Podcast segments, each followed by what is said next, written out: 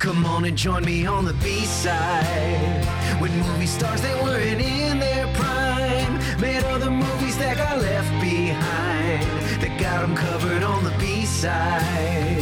You're gonna like it on the B-side Cause you got Dan and Connor by your side Throwing you knowledge from the inside. And now you're listening to the B-side Hello, everybody. Welcome to another episode of the B Side Podcast for the film stage. As always, I am Dan Mecca.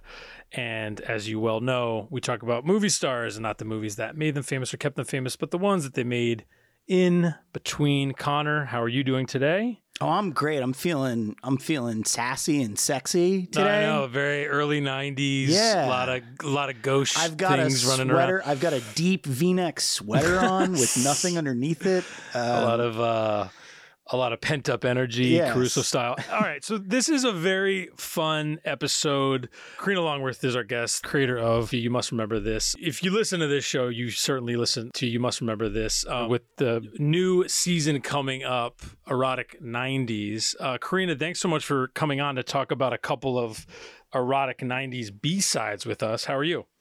I'm good. Thanks for having me. the three movies we're going to kind of focus on, which I, you know, Karina, you kind of, they're all, you know, they're all within the confines of, of your new season. We're going to kind of hit on Sliver, Boxing Helena, and Jade, right? Which are all kind of, you know, B sides in their own ways. And I think in a lot of ways represent almost kind of the beginning of the end of the very kind of potent, you know, you know uh, that type of thriller right so so but before we jump into that can you just tell us a little bit about about the new about the new season coming up Yeah, well, I, I last year I did a season called Erotic 90s, which was, or sorry, Erotic 80s, yeah um, which is about sex in Hollywood movies in the 80s. And now I'm doing Erotic 90s, which is about sex in Hollywood movies in the 90s.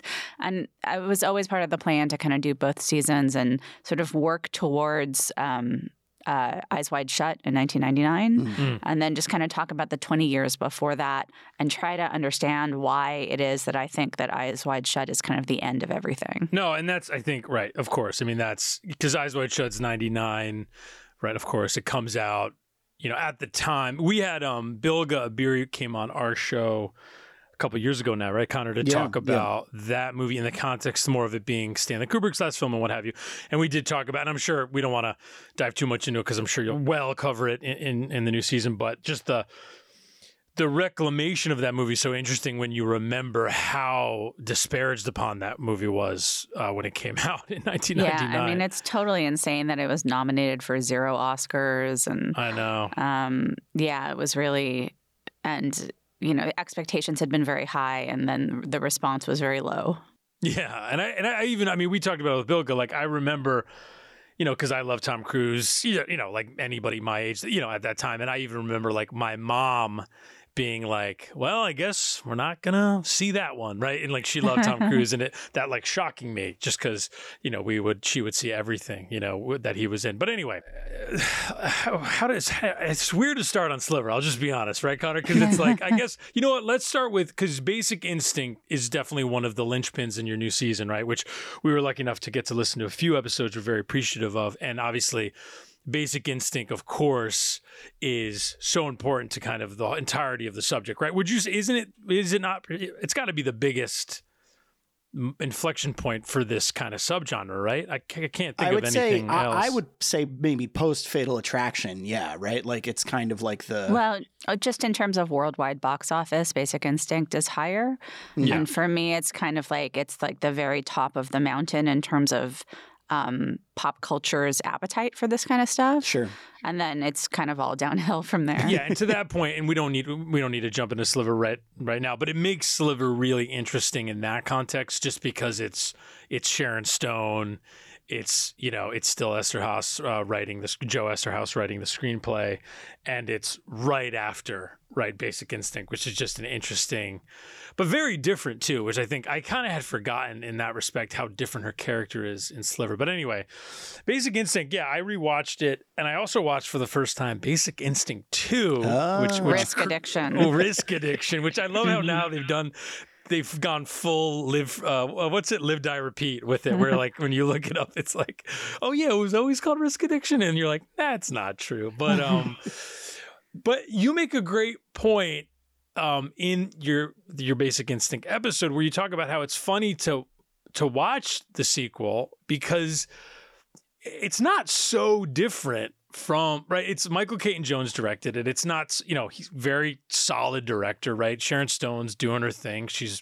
you know you know owning the screen as per usual you know especially you know place playing uh, catherine Tramell. and yet it just feels like a movie out of time right? It just literally feels like basic instinct really captured the moment. And like you said almost it never came back right? The moment kind of never came back in a way Yeah, I mean, it, you, I I say something like people nobody made a million do- nobody made millions of dollars trying to replicate the success of Basic Instinct because everybody who tried failed, and it turned you know it was sort of proven to be unreplicable, and some of that has to do with the specific moment in time, some of it has to do with the alchemy of the stars. I think a lot of it has to do with this sort of um, unique tension between the screenwriter Joe Eszterhas and the director Paul Verhoeven.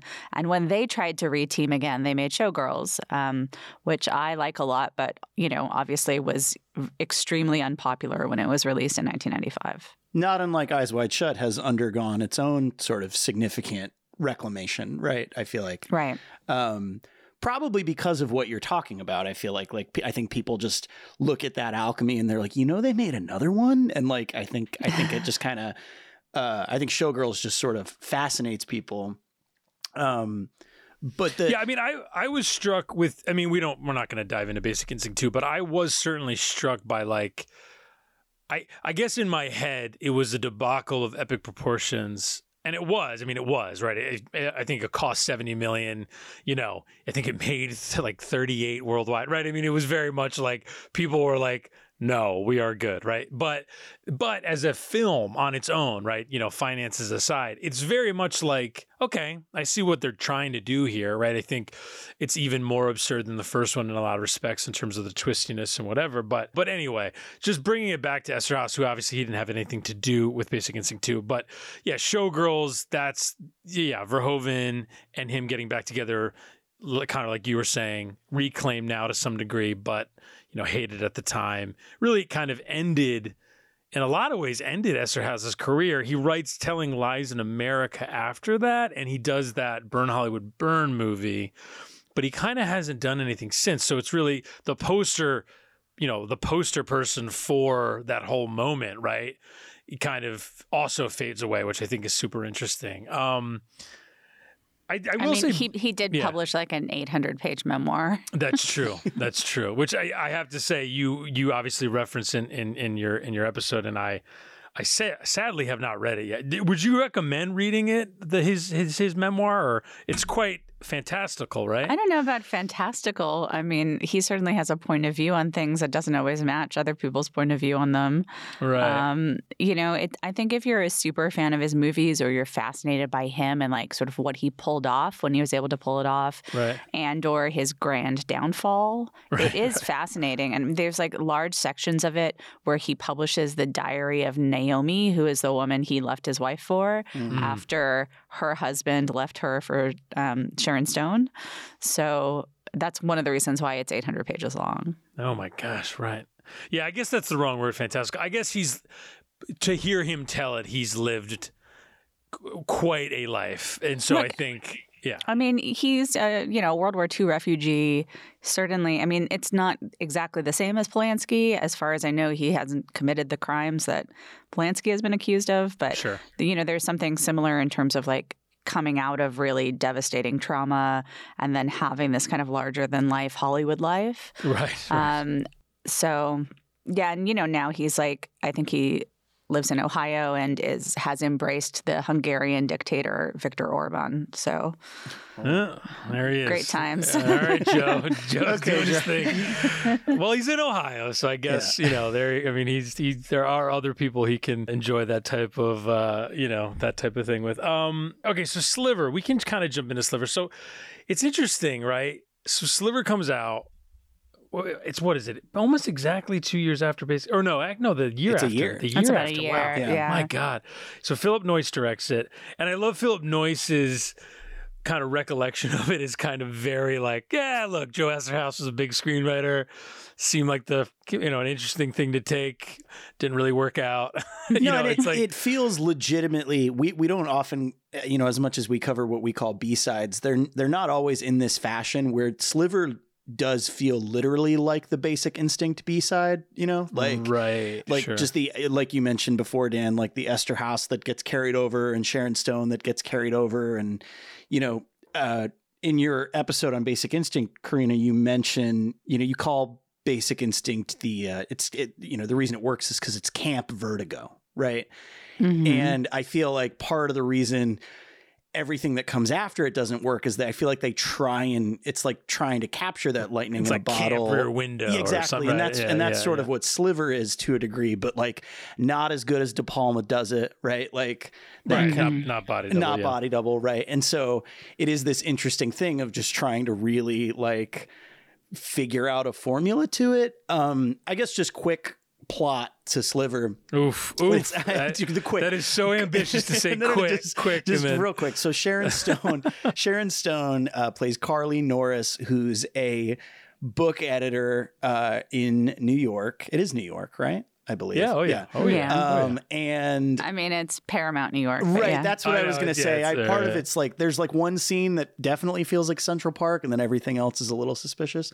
But um, but basically, she's a book editor who moves into a high-rise building after the previous tenant in her apartment has supposedly thrown herself off the balcony. right. And in this building, there is a kind of high tech peeping Tom who's keeping tabs on everything, Who also owns the building? who also owns the building. Zeke. And in these, in, in sort of her interactions with people in the building, one of them being Zeke, played by Billy Baldwin, another being uh, Tom Berenger, who's Jack Lansford, who's kind of like a. Who would you compare him to? He's not like a Stephen King. He's like a. Like a James Patterson. right? yeah, It's thank like, you. Yeah, yeah, He- Yeah. he- like a like an airport paperback kind of author, basically. Yeah, he's like, Um, yeah, yeah. and uh, and and What I like is he's basically doing a sequel to his own character from Looking for Mr. Goodbar, Oh, which yeah, is it's like which is its own kind of weird. I don't even know how to describe how strange Um, it, that sentence is, but yeah, basically it's it's it's Carly kind of trying to figure through who this you know mysterious person might be that's the peeping tom slash what really happened to the previous tenant and and whether or not you know some murder was involved and all sorts of things and it a lot of red herrings. a lot of red herrings similar to basic instinct a lot of like little But I think- avenues it forces but, you to what's chase interesting, down. and Karina, because I know you you you obviously cover cover this movie uh, quite a bit. Um, and maybe this is just an end to talk about it. This movie is somewhat famous, I suppose, because they changed the ending uh, as part of a protracted battle for an R rating. Um, so That's not exactly is that not true? Yeah. Okay. um, oh, so please uh, tell first me. of all, like just one plot thing that I want to clear up is that she doesn't know there is a peeping tom until the peeping tom invites her into his video lair. True. Sure. Yes. yes. Um, so We do uh, though. it- we are yeah, aware that we there do. is a- We do. She doesn't know. Um, but yeah, so there there was definitely a battle with the MPAA, but um, and there were a lot of reshoots, but there's sort of two different issues. Um, The uh, the movie was sort of already in progress when Sherry Lansing took over Paramount, Mm. and she um, was kind of trying to rush movies through post production, giving directors much less time than they were used to, because she really wanted to like have a lot of movies in release because the guy she was taking over from had kind of dropped the ball on setting up movies for release. So the Philip Noyce really didn't have time to finish this movie. And then he was confronted with these two issues, which was um, the MPAA giving it an NC 17, mostly because of um, what was deemed to be quote unquote aberrant sex. Um, So it's like these sex scenes where it's not like a man on top of a woman; they're sort of doing it in more creative ways. And um, and then the other thing is that the original ending, um, which was the kind of like this crazy thing where like the, they were gonna Sharon Stone and William Baldwin were gonna fly into a volcano together. um, which There you is you know sort of teased by a line of dialogue earlier in the film.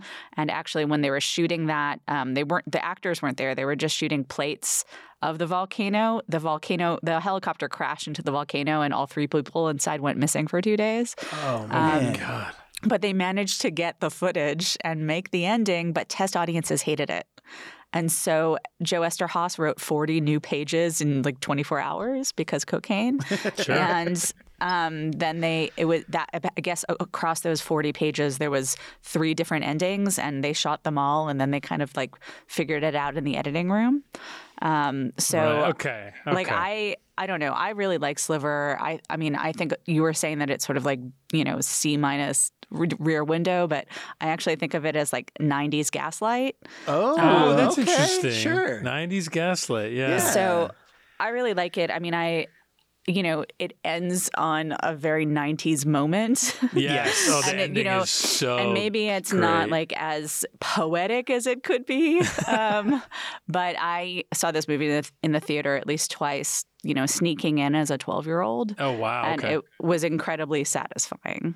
And it was it was it was a hit, basically. I think it was right. And you can correct me here, Karina, if I'm, if I'm wrong here, but from what I read, I, I I think it was a disappointment because it wasn't Basic Instinct. But I think the numbers suggest it did make I people mean, it money, made right? over a hundred million dollars. Or would you or would you say Well, that's not right? yeah, I would think? I would just be a little bit more specific, which is that it was a hit internationally. yeah, um, true. It's it wasn't considered a hit in the U.S. It had kind of a good opening weekend, um, but one thing about it is that it had this huge blockbuster soundtrack um, that really outlived the movie. So um, it had the UB40 cover of "I Can't Help Falling yeah, in Love." it right now. and yeah. it had the the, sh- Yeah. the first Shaggy single, "Oh Carolina," Oh, and these were like these massive singles. So the Sliver soundtrack was kind of in the consciousness um, before or longer than the movie was, and I think I still think it's kind of a good soundtrack.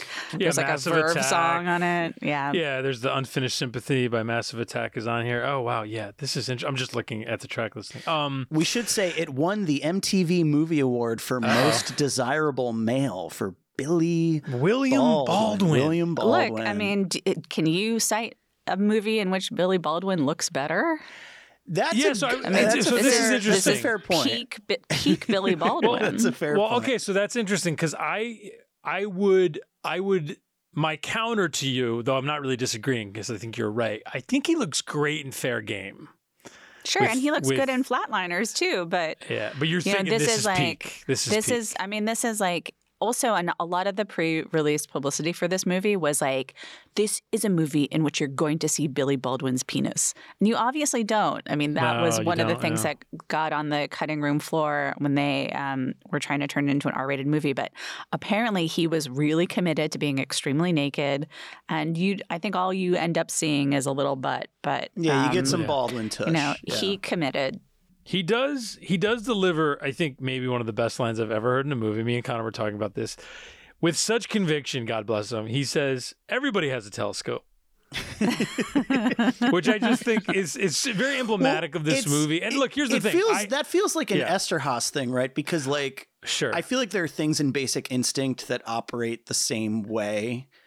And, Well, and granted, I think it's also feel- a yeah. genre thing, but like yeah, where I was gonna say. where it's just kind of like, look, there's going to be this device that we put in here, and we're just going to tell you that it's okay and it makes sense, and you're just going to buy it, right? And they don't, there's not really a lot of legwork to decide why or how that works or whatever, and they just kind of like are like, yeah, sure, like everyone has a Well, I think one. Well, I was thinking about this watching all these films, and and I think it's just interesting to to kind of just reflect on maybe. And and Karina, I'm sure you can speak to this, but but like, you know, we were talking to Ma- Hmm. uh, uh, Mark Pellington came on our show a few months ago to talk Oh, cool. about uh, his. He had the new that new cut of going all the way. So so he was kind of talking about that, which was a kind of a really interesting new version of that movie, if you know it. And and um, Uh-huh. we were talking to him about his films and what have you.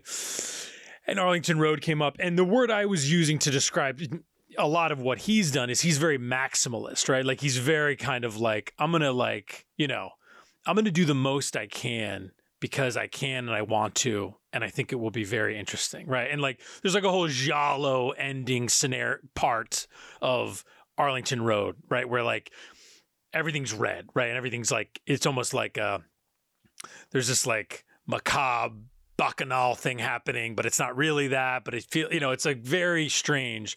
But that movie's very interesting, and I think he does a lot of really cool things in that space. And I feel like with a lot of these movies, right? These specifically these four we're kind of focusing on. Everything's so maximalist, right? Everything's there's so much happening, right? It's everything's in right in your face, and it's. I do miss it, right? Like I think I, I, I didn't love Sliver, you know, but I do find myself missing the slivers, if that makes sense. You know what I mean? Like, and the closest thing, what did you, what's the closest thing now that you get to that? Right? Maybe like that show you on Netflix is kind of in that, maybe in that world of like voyeurism and violence. Yeah, and, you know what? Though, like I can't get into that show because I just like can't get past the fact that like you're in the point of view of the bad guy the whole time. Sure. Yeah. Um, sure. And you know, I think that something like Sliver is like the character of Carly is like intentionally naive, Right. but there there is still something that's a little bit more exciting about like not quite knowing what's going on. I do, Yeah. I do think just to that point, I do think Sharon Stone is actually doing great work in this movie. Um, not Me I- too, and it's Yeah, it's so different from Basic Instinct yeah, which is in I terms was of gonna say, which is why it's it's That's great. the most interesting. Yeah. It's so interesting how different it is. Yeah, it's true. because obviously she's the best part of Basic Instinct, and I think she's the best part of this movie too. Just yeah, because of that juxt- juxtaposition and how she's able to kind of like you know completely pivot from what an audience is probably going to be expecting from it. But um, I do think it's it. She feels a skosh underwritten in a in a in a way that like you know you you don't really know what her hangups are. You just know that she has them. Um, in a way that Right, f- like Martin Landau kind of throwing away lines quickly, right? yeah, and like, yeah, and kinda- and not, not I, you know, again, like I don't know if you necessarily need that in Sure. the movie, but it did it did leave me questioning. Like, she's got like image issues that that Baldwin has to kind of like work his way through and around and like awaken her sexually, which is like a very Eszterhas thing, and. I wasn't sure like where all that stuff was coming from in terms of like what was driving it. Um, but I do think she works really well. I don't know if she and Baldwin have like the best chemistry. I was curious to, and I'm I'm I'm curious if you know this, Karina. Like, how many people did they get through before they got to Baldwin and Berenger? Because it does feel. Not to put them down, but it does feel like two roles that were written for like four other actors before them, you know? Yeah, I, I don't know like how many people were auditioned, but I as I said, like this movie w- came together very quickly. right, right. Um, it was, you know, after Basic Instinct, Sharon Stone was reading a lot of scripts and like she turned this one down at first. And then they were, you know, Robert Evans, this was supposed to be his big comeback. And Mhm. he, you know, really heavily like pursued her to make the movie. And she finally agreed. And by the time she finally agreed, they basically had to go into production like two weeks later. So, um, it, you know, it's possible that, you know, not the, the top shelf was available. I know Right. that she had had it in her contract that she was supposed to have co-star approval, and then they cast Yeah. Billy Baldwin without consulting her. Interesting. Um, right. I did she read was, that. Yeah, she was not happy initially, was- right? She- well, she was. I don't think she was ever happy. I mean, she um, really did not like working with him. Um, they did not get along well at all, um, and in many other ways, the production of Sliver was quite chaotic. Um, but uh, With you know, it's interesting because I think we think of him as like in this movie, like, oh, what's Ber- you know, what's now? Now you could watch this movie now and think what it, he does feel a little out of place. I would think sure. To watch it 20 years on, 30 years on, actually. But at the time, you know, he was the lead in Betrayed. He was in Someone to Watch Over Me. So he was in these movies. Yeah, he's like, kind you of know, he's, he's in that Right, pocket. but- yeah, and even I think even Shattered he's in, isn't he? The Wolfgang Petersen movie. I mean, the- the- obviously, these are all different kind of, you know, thriller adjacent movies. They're not, Yeah. you know, all like Sliver. But my point is, you know, they're they're of a piece in the sense of these were the type of movies that were getting made at the time, you know, more so than now. So it made more sense. I'm sure it made more sense in '93. And I think, you know, Berenger's a really interesting actor. I think when you, I just he's so he's so off-putting in this movie, and I think it's such an interesting Kind of helps. choice. Though. Yeah, It's kinda, yeah, it's an interesting choice where you're like, well, I don't like this guy. like immediately, you're like, uh, I don't like this guy at and it's- all. I, you know? Like, I, I, it's my wife and I were watching it together, and we were kind of saying that like he, I feel like, and again, I'm not putting down Berenger, but it almost feels like it was written for someone more like objectively desirable, like because he's so sort of like he's just like such a dick that like so he's, there- a- there's- he's a this- strange guy. yeah, and the you're kind of like how how how how would she find you appealing? Like it feels like it should have been like a Richard Gere or somebody like that, like like just somebody who. Oh, at but that would just be stacking the deck against Billy Baldwin. Sure, no, a thousand percent. I guess my point Gere is was like, Gere was too busy making intersection, Like- right? Wasn't that? Wasn't that his, also, yeah. is Sharon Stone. Yeah. Yeah. yeah, right. That- Sharon Stone. my so that's right. probably what it is. But it just, I guess my point is, is like if it's someone like a Gear, he can at least come out of the gate and be a little bit of an asshole. And at the very least, you're like, well, he is really handsome, though, right? Like, there's yeah, at least but you know what, guys? Like when I first saw this movie when I was barely a teenager, I agreed. Like, who's this creepy old guy? Yeah. But watching it as a woman in my forties, like, I mean, I, I would not, you know, I would not be so upset if a, if a If Tom a Berenger hit on Tommy me. B. Yeah, if Tommy B So, was like, yeah. Um, I think that, that it's important that the the two men are really, really different from one Yes, another. Sure, that's a and good point. um, you know, like one of them is a little bit older than her, is like a type of guy who she's encountered before in publishing, like a guy Right, who drinks right. drinks too much and is arrogant and is sort of negging her constantly. And then when she meets Billy Baldwin, it's a completely different kind of guy. He's younger. He's into like video games and techno music and wants to go to the gym and Wait, Connor, is a- what's the the line, most, Connor? the mo- I laughed out loud. make The most convincing, yeah, the most convincing anyone has ever been at their prof- And granted, he's lying about it, so I guess in the Yeah. context of the movie, it works fine. But he's like, I make computer video games, and you're like, I yeah, I do. I will say one of my, without a doubt, my favorite part of this movie, and and a lot of movies like this, and you know, Disclosure is another great like example of what I'm about to say, which is a Michael that Michael Douglas film with Demi Moore. For, just for the listeners, um, um, technology, like the way technology is portrayed, which obviously is you know at the time cutting edge and you know great.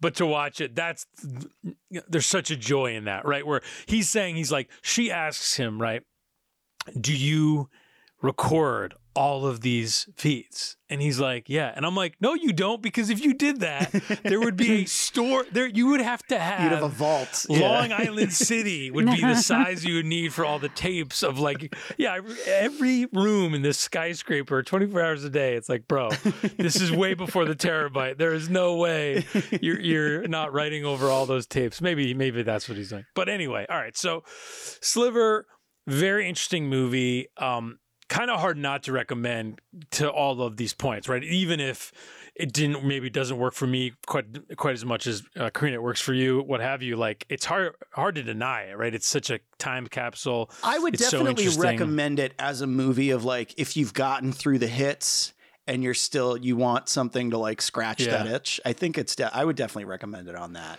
Like. Um, no, yeah, and I think yeah, of course. You know, now quickly. So that same year, only a few months later, a movie kind of putters into theaters, right? And I think kind of famously so, or maybe not so famously now, but. Boxing Helena, our second film, is a, a movie written and directed by Jennifer Lynch, who's David Lynch's daughter, who um, you know directs to this day. She she did not direct for for, for about a decade and a half after this film Yeah. came out.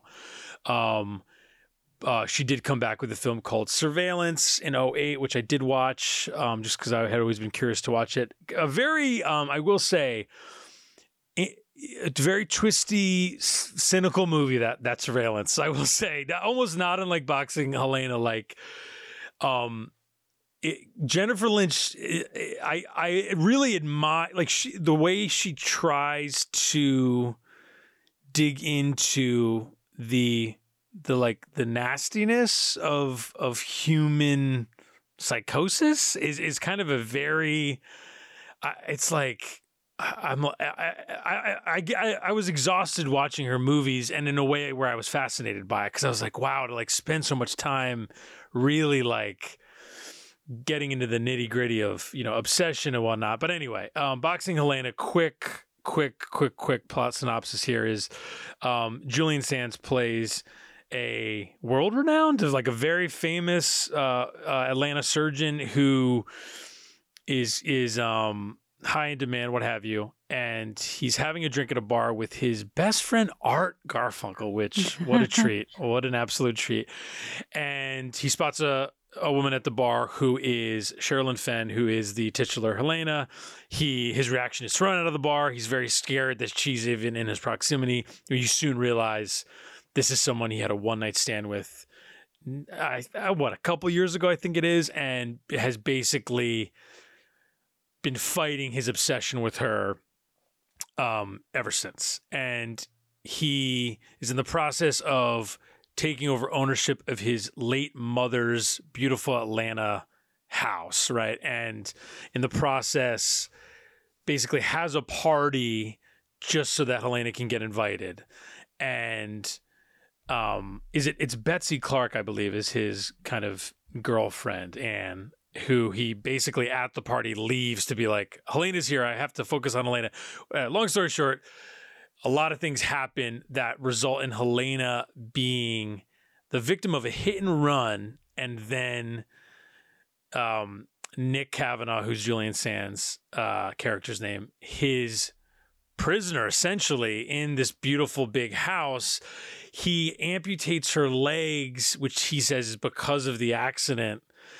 Um, and the whole thing with the Sherilyn Fenn Helena character is she's very nasty, right? She's like very kind of using her, you know, um, using uh, uh, men's desire of her to kind of be very like, you know, taking control of every situation, being very honest. Bill Paxton is someone else she's having a relationship with and whatnot. And she's very honest and she starts kind of, you know. I think, I think Paxton's kind of great in this movie. Yeah, it's an He interesting has performance. really important hair. Yeah. Yeah. and he, and um, pants and leather pants. Mhm. Oh yeah, he's doing a lot. The hair, it's a lot, lot happening.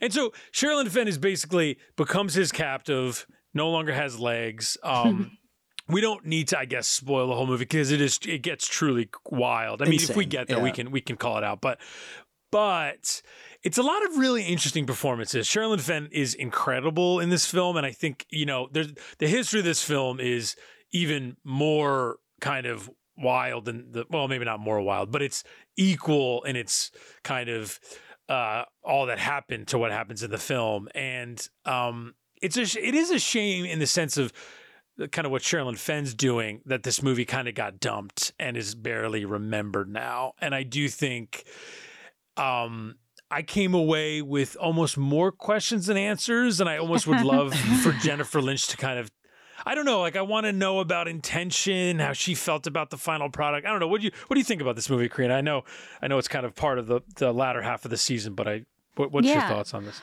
Well, you know, this is a movie that I had heard about for many years before I ever saw it because of, as you were saying, like there was um, there was a lawsuit against Kim Basinger who had agreed to be in it, and then she actually had to testify um, about why she dropped out, and um, she ha- had kind of a tempestuous life at that time anyway. But she lost the lawsuit, and I had to pay millions of dollars to the producers of this film. Yeah, Um, but I don't know where that money went because I don't think it went into the movie. Um, yeah, it's just uh, it's you know there's a performance style to it that is very exaggerated and yeah.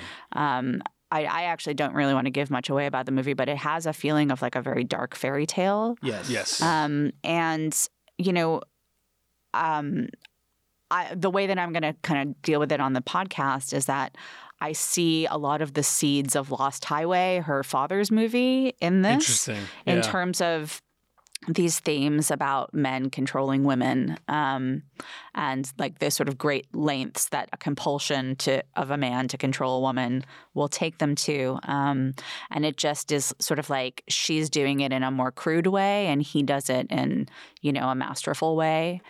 Um, but i still think that boxing helena is is kind of fun and i think that julian sands is actually really good in it. I I so I agree. I think they're doing really good work because I think to your point there's a there's a heightened nature to everything that's going on which does remind me obviously of of her father's work to a degree and I don't want to Well, we short should say that you know there was a reluctance to cast Sherilyn Fenn because of the Twin Peaks connection. That obviously she she ends up being in it. But I mean, that's that's what it, is that probably just ending, right? Is it Fire Walk with Me is probably just in theaters or around the same time. So it's very much in the immediate aftermath of that. and that. it even So- kind of uh, i guess one of the slight issues i took with the movie is it does look a little to, to your point karina about like who knows where the money went like it does look a little tv-ish um and maybe that just speaks maybe that more so speaks to like how well twin peaks is shot i guess but like some of it just in terms of the way that it's lit the way that it's framed f- felt a lot uh like tv to me but which which was like the main issue that i took with it but Yeah, I mean, for for me, it's like I also sometimes in my head I transpose elements of Boxing Helena with another Sharon Sherilyn Fenn movie called um, uh, Two Moon Junction, directed by Zalman King, who is the Red Shoe Diaries guy. Oh, okay. and there's like there's an aspect of Boxing Helena where it sort of feels like a really elaborate, you know, two hour episode of Red Shoe Diaries. Yeah, there's a there's de- I think, and this comes, you know, as Dan mentioned earlier, like this this whole decade is kind of the steady decline into into the end of this, you know, subgenre to a degree, and this movie does feel like an explicit crossover between like the ex- aesthetics of softcore porn and a movie, right? Like there's something really like 90s Cinemax or Showtimey about it. Um especially in one sequence with Julian Sands in the middle of the movie. But um yeah, I think I think people are kind of acting their way uh at, like out of or around this movie a little bit. And in, a way that I think gets misjudged, you know, like I, th- I think a lot of these kinds of movies are getting reclaimed to a certain degree because I think we have a a slight more awareness now of things like just the intentionality of camp and things like that, you know, as opposed to taking things at face value that I think maybe, you know, certain critics in the 90s didn't necessarily latch onto. Um, but it, th- there's like a slight, like, um, I don't know. I and again, I don't. I'm, I'm trying to talk around this without spoiling the ending, but I do think the ending kind of ruins the movie for me because I think if the movie sticks to its guns a little bit, it's probably a little bit better. Um, if it if it really kind of follows its uh, its conceit all the way through, right? I mean, I didn't. It didn't ruin it for me only because we're, you, you, you know, it's all heightened and it's all, you know, there's kind of a gauze over it, which I think, you know, with so when you get to where you get, I think it's just kind of like, okay, well, all right. I mean, it could be that, it could be anything else, right? I think that, you know, the journey is more important, you know, than the destination for this Sure. movie. Like, and I think Sands, and you're right, you guys are right. Sands is, it's one of those performances I like so it was admire. heavily it was like heavily ridiculed at the time. We should say but like right- his okay, performance. that's- Yeah, Ed Harris was one. uh, Ed Harris was another actor who was going to be in the Kim Basinger version, who then had to drop out um, when it kind of just kept, you know, kept getting pushed down the road, right? So he was going to be the Julian Sands character, I would which have loved- that is I would have loved- to think about. I would have, But that's because he's yeah, so Julian Sands is like just the most like right. I mean, obviously the genre part of the you know the tropes of the genre are insecure men, right? But like Julian Sands is just the most like debilitatingly insecure man I think I've ever seen in one of these movies. well, but it's funny and when he leans about into it yeah. so hard in a way that to me Yeah. is like impressive, kind of. Well, and uh, you have like Michael Douglas, right, in in his films, being a man who's being kind of, you know, in his own way, you know, undermined, what have you. But uh, Michael Douglas, the actor, is k- kind of so obviously trying to fight against that, and I think that does allow for some really interesting exchanges in films like Basic Instinct, and I think it ultimately does work in some way. But what I like about what Julian Sands is doing is he's really kind of diving headfirst into that kind of emasculation and what does that mean and kind of the ins and outs of that. And of course, in the 90s, right, that's going to get ridiculed, right? And I think there's something to kind of, there's a deeper thing there that can be investigated. But um, yeah, now to watch it now, it's it seems very kind of, yeah, it's just, it's a very he, he's a very interesting actor and i think that's just something now watching it you're like oh my goodness this is what how brave to Yeah. i mean i just uh, how many actors would have really gone that there, you know, at that time. And I think kind of bravo that he was, you know, willing to kind of go down, go, you know, go down that path, as it were. Um, but unfortunately, you know, a, as a whole, it doesn't really hold together. I think, you know, it's an interesting debut for sure. I think Surveillance 15 years later, it, as a, as a, a piece of filmmaking, um, it's a little bit more cohesive and like just aesthetically it holds together i think a little bit better um, but like i said it's, it's in its own right kind of a very abrasive film and um, and certainly one you won't forget so that's you know a tacit recommendation for surveillance but um I guess what else is there to say about boxing Helena before we kind of it's a you know, it's a tough mo- it's a tough movie to track down. Um, yeah it is, it I, is. I think just because of its reputation, it probably, you know, I'm sure the powers that be didn't think it was worth to, uh, you know, license for streaming things like that. But, um, but if you can get your hands on it, again, same way with Sliver. Like, I think if you're churning through these kinds of movies and you're really kind of hungry for them, it's definitely, it's definitely got some like fascinating things to uh, to snack on. I I will say really quickly before we move on from it,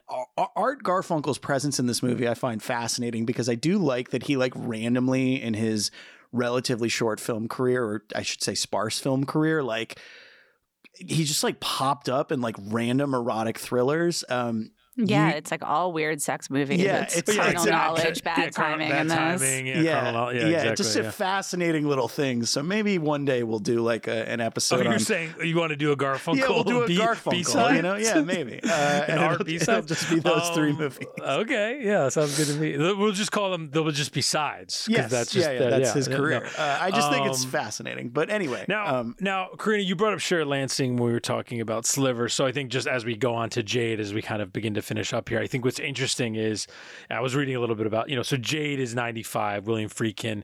Friedkin is married to Sherry Lansing at the time, and Jade is a very sought after, um, you know, Eszterhas script, right? And I think I was reading this interesting piece when I was kind of doing some research for this, uh, you know, for, for this chat, where Friedkin got a lot of shit for getting Jade, right? Because it was like, it well, was Esther um, Haas gave him some of it. right, right, right, right. Where it was like, where it was like, oh, okay, Sherry Lansing is just gonna hire her husband who hasn't made a hit in 15 years to like, you know, or even probably longer, really more like 20 years to make to make uh to make this hot new property. And so that was it was interesting to read that, right? Because he's coming off Blue Chips, which was, you know, not a hit, relatively well reviewed, has has aged pretty well, I would say, but certainly yeah, it, it felt like favoritism, which is interesting just to kind of contextualize. And then what I what I like is then Friedkin basically admits to being like, yeah, I just rewrote the whole script, and uh, I just and then what I like is when you watch the mo- movie, it literally feels like the natural end to this type of movie because every single possible thing that could be in one of these movies is just in Jade, and like, and then you just get to the end of it, and you're like. Okay, I guess have we covered it all? I guess this is it. I guess we're done with the, this type of movie. Like doesn't this movie feel a little? Jade. I, do, doesn't yeah, Jade. Uh, David um, just quickly, David Caruso, Linda Fiorentino, right, Chaz Palminteri um, are the stars, right? Just to kind of give Yeah, you yeah, the 95 of it all, right, from that uh, from that moment. and uh, Caruso is a um, he's an assistant. ADA. Yeah, he's DA, an San assistant Francisco. district attorney in San Francisco. Um, we are not going to do the whole plot for Jade. No, not no, no, no, no, no. Let's But he's he's basically investigating movie. the murder of this well, like well-known businessman, right. uh, and there may or may not be a sex worker involved named Jade. Yeah. Uh, Chaz Palminteri and Linda Fiorentino are like friends of his. He used to have a relationship with Linda Fiorentino. They Yeah. also kind of get involved as she becomes a suspect. That's basically the movie in a large. And this is right, you know, Fiorentino, obviously, you know, Last Seduction, which I know, obviously, Karina, you, you cover, you know, obviously, uh, one of the best of these types of movies, I'd argue. Um, and that comes out the year before this and kind of was a famous, um, a weird movie, right? Because she doesn't, she's not eligible. f I'm, I, I'm remembering this right. She's not eligible for the Oscar because they premiered it on HBO, right? Was isn't that what Yeah. happened? Yeah. Yeah. Um, so that's just Last Seduction, uh, its own kind of very interesting, you know, John Dahl directed it uh, movie. But anyway, uh, Karina, what what do we what do you think about Jade?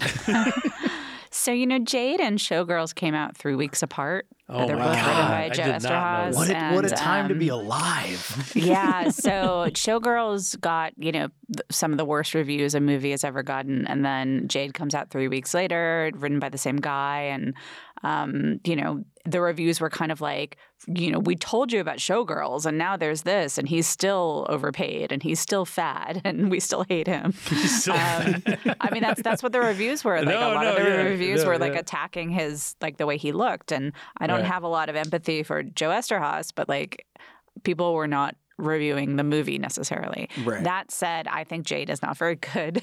Yeah. um, it's I think it's really kind of a mess. You know, I don't, I haven't seen Eszterhas's script, so I don't know exactly what Friedkin changed. I will say the the ending feels very Esther Haas, but apparently he hated it and was really pissed off Hmm. by it. Um, but I just think it's it's not only is it kind of incoherent, but it's just very boring.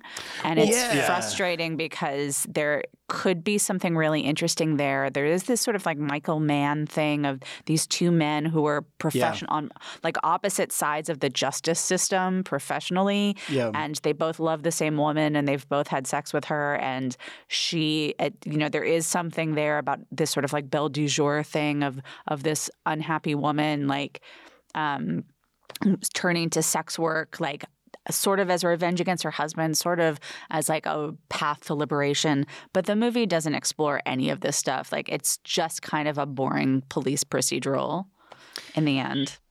And it's weirdly prudish about the way like just for an erotic thriller like every it just feels like everyone else in this movie that's not linda fiorentino has like only fucked in missionary is like the way that it feels kind of and sorry to be vulgar That's- but like that's- no, no, that yeah, is that's just how the interesting. Yeah. movie comes off a little bit like i mean there is the now you know the me- very memeable like it's a fuck house scene right where it's like i don't know they because there's caviar in the fridge right there's what i, I just love is okay, Caruso so he- leaning leaning Yeah. next to that mini fridge, just, and he says it despondent not unlike not a, not unlike Billy Baldwin that everybody has a uh-huh. telescope. He says it with this like very like everyone knows you what know, a fuck house is yeah, you guys all get it. You, we've all been to a fuck house. You guys get it. He, he's like, well, he it's a says, fuck, it's just a for the record, house. he said he opens the fridge. He says, "Cristal, beluga caviar, Wolfgang Puck." It's a fuck house, and like the Wolfgang Puck that's in there is like a frozen pizza too. Yeah. It's like accessible to anyone with six dollars exactly. Yeah. Um, Oh, no, but I just like in that sequence alone, like like there's a sex pillow and there's like a dildo in the drawer, and in just a way that you're kind of like, yeah, I don't know, normal people have those things too. Like it's like a Right. very weird like.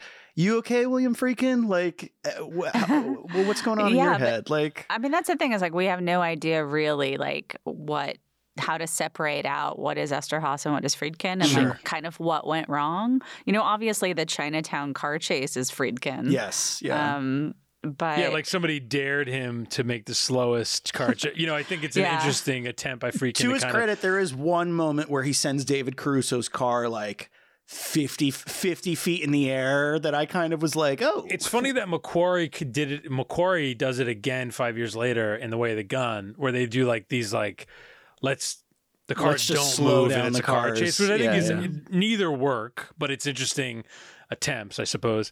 And um, we should say Robert Evans also produced this film, right? So this is kind of all leading up to the Saint being kind of like obviously way different movie, but that kind of being.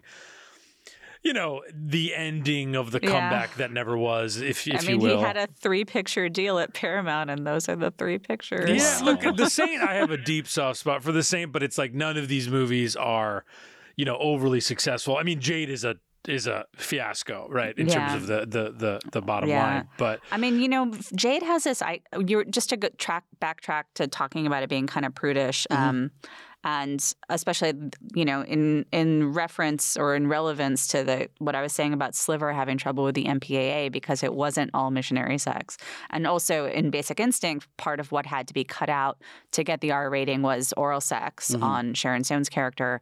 You know, Jade has this iconic poster where it's like that, and that was actually written about like in the LA Times, where it looks like she is sort of somebody's going down I mean, on it's a her. good and, it's a you good know, poster.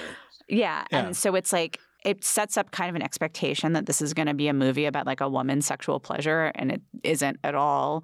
But then it is like I mean they definitely are just keep saying like Jade'll do anything. And then you don't really see her do much. Right. I it's, know, And, I and not. I guess not that you need like again, like it's but a, it's a bummer because Fiorentino is such a fascinating actress, and she is really sidelined in this movie. Where like for being the when I title watching it with my character, like, when I was watching it with nuts. uh, with Kelly, my wife Kelly, we, she kind of said she's like she's not like in a lot of the movie, and I was like, I know. And, you know, it's kind of like Mhm.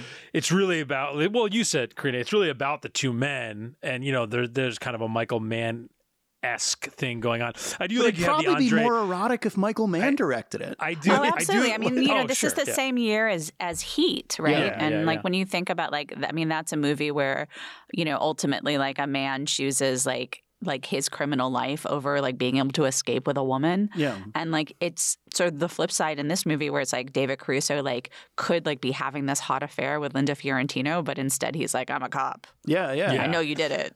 Yeah, and Caruso, we should just say, I mean, this is well tread territory, but he, this is the movie he leaves NYPD Blue for, right? And I think, Yeah. you know, he shoot because I think he shoots the remake of um, Kiss what, of- what's the movie? We covered Death. it. Kiss, of Death. He Yeah. shot Very that while he was doing While he was NYPD doing Blue, NYPD and then Blue. he very famously like left NYPD Blue so he could make Jade, and Yeah. became a huge laughing stock over it. Yeah, and it's just and it's weird because it- this character is so different from John Kelly, but also not. And it's and I, it's one of those weird things where it's like his performance that first season of NYPD Blue is one of I think the great TV performances. Like I, I rewatched that during quarantine, and I was kind of I I was reminded like what a spark plug he is in, on that Mhm. show, and then to watch him here really be muted in a different way and like there's not a lot of pa- I mean there is quote unquote passion but really it doesn't play and like him and Palminteri don't really have good kind of friend chemis- Yeah. chemistry Yeah. and and you know Michael Biehn it's the cla- you know Biehn doesn't speak highly of this movie and it's like kind of a wasted you know weirdo Biehn performance which is a shame 2 years after Tombstone right it's like there's a lot of just sad you know you get some you know creepy Richard Crenna that's kind of not really utilized you know Andrzej Bartkowiak doing his kind of 80s action aesthetic I do think for generally type of a it does thing. look Yeah. great. It looks Like, interesting. he- it's an interesting looking I movie. think yeah. as particularly in the interiors of this movie, he moves the camera around, and I think that just speaks to like both this and Basic Instinct. You know, there's something to be said when these movies get directed by like amazing filmmakers. You know, and and Well, and Jan de Bont, right? Yeah, that was one of his yeah. last movies he shot was was Basic Instinct, which is interesting. And yeah, I just ah, it's a bummer, right? Like, and I feel like uh, I, I rewatched, I I tur- I put it on kind of with that thought of like, you know, there must be something here, and I kind of came away being like, yeah, no, it it really is a mishmash, and it doesn't really work, and obviously, you know, it you know it was cursed by its timing as well as everything else, but um. It's also just really disappointing if you watch it after having recently seen The Last Seduction. Sure. And it- yeah. In that way, you can kind of recreate Linda Fiorentino's 94 to 95, where it's like she. She'd been around and then she has this big comeback with The Last Seduction, and everybody's like, You were robbed for the Best Actress nomination. And, you know, she's like the toast of the town. And then she makes this. And it's like, not only is it a failure critically and commercially, but it's obviously like an artistic failure. You know, she doesn't get a Yeah. chance to do anything nearly as interesting as she did in this last film.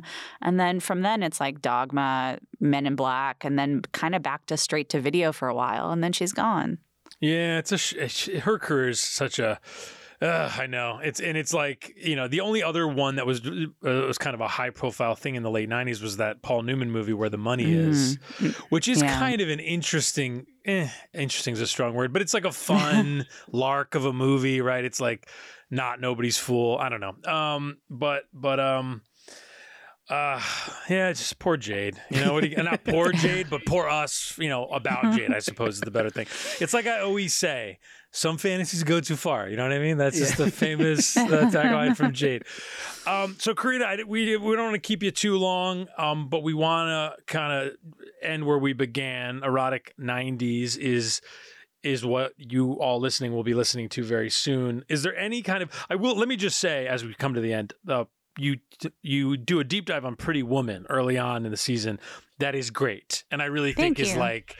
I, I was I, I I plan to watch Pretty Woman tonight because I was kind of like, yeah, you know, wow, what a miracle of a movie that is. Because you really kind of touch on the cheat codes of that movie and how it works in a way that I would you you know it in your head, but to hear you articulate it, you're like, yeah, wow. And I just think it's in all the context of you know 3000, the the, the original script and the Disney you know movie of it all and and um and so yeah there's plenty great stuff in there um and and and we really appreciate you taking the time to come talk to us about some of these lesser kind of scene scene uh you know movies of that ilk Cool. Thank you so much. Thanks for having me. Thank you, Karina. We really appreciate it. And you out there, listener, can follow You Must Remember This at Remember This Pod on Twitter.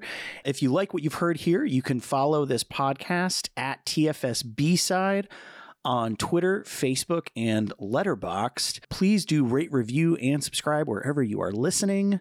We appreciate it very much. Be sure to catch the new season on Erotic 90s of You Must Remember This with Karina Longworth.